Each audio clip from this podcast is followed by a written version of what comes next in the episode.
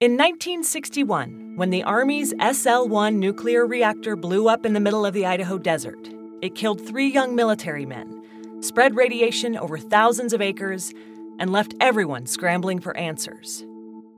To this day, it remains America's deadliest nuclear accident.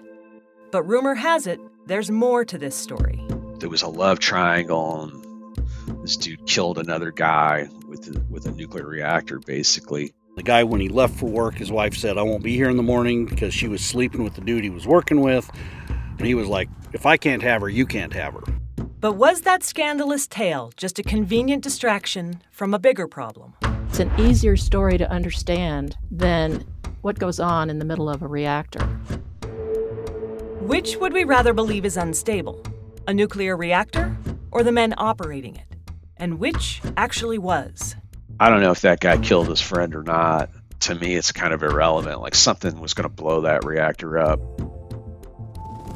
Big things come from tiny packages. And for decades, we hoped to harness all the power packed inside the atom for our dreams of a better future. Nuclear medicine might, you know, cure terrible diseases. Uh, you know, nuclear electricity might make electricity too cheap to meter.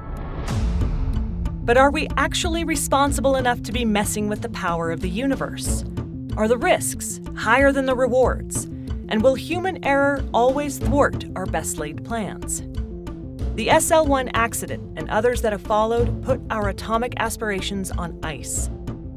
But now, 60 years later, they may be making a comeback, and the town closest to the SL 1 disaster is pinning its hopes on a new generation of nuclear reactors. What could go wrong? In this third season, we're going to think small, very small. Wild Thing, going nuclear, atomic energy, and you, heating up in May 2022. Subscribe at Apple Podcasts, Spotify, or anywhere you listen to good stories.